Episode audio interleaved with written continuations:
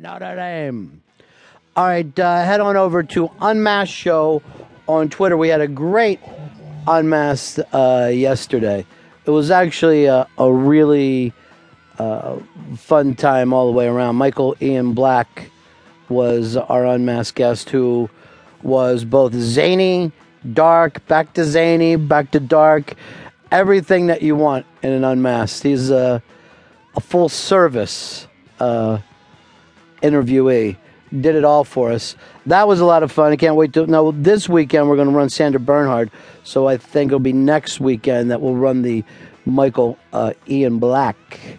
But to uh, today, we're getting ready to announce another one of these.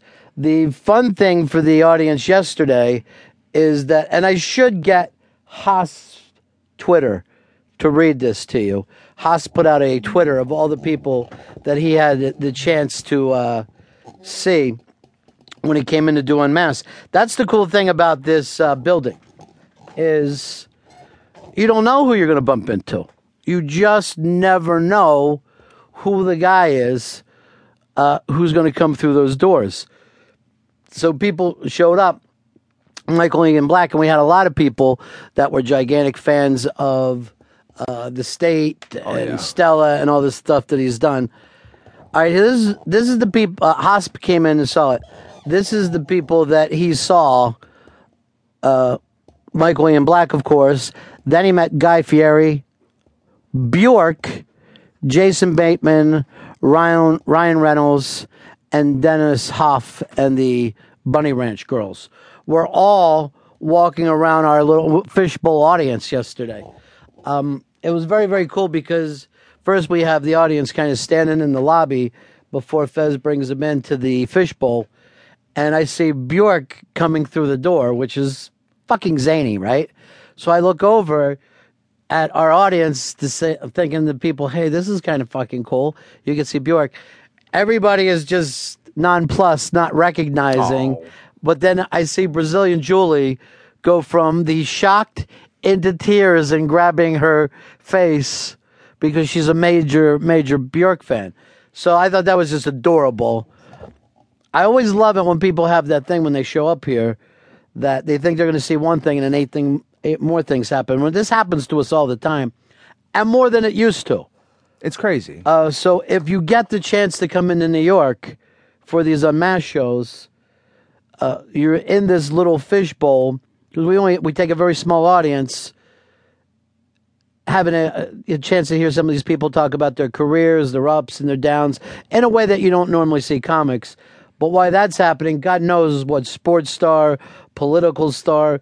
Uh, we talked about it before during one of the unmasks. Jesse Jackson just came running up to the window and started making faces at us. It's bizarre here. This is a crazy place to work. and that same day, Tom Jones was hanging out. Oh yeah, that's right. And I was pissed because he was using up the studio we were trying to get into.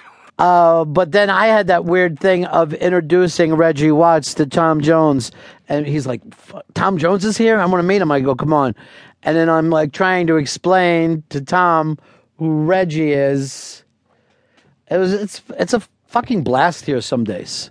Yeah, some days it's it's as much as we bitch about, but other days it's like a fun house. It's just crazy, uh, and we're really. Um, really, really cool to have this one. Go over to uh, Unmasked Show on Twitter. Unmasked Show on uh, Twitter. Um, Penn Jillette is the next Unmasked show, huge. and he's got a brand new book out. Called God No. Yeah, uh, more of his like kind of anti-religion stuff, but I think for the first time I'll put into a book. And if you've watched the bullshit show over the years, Oh yeah.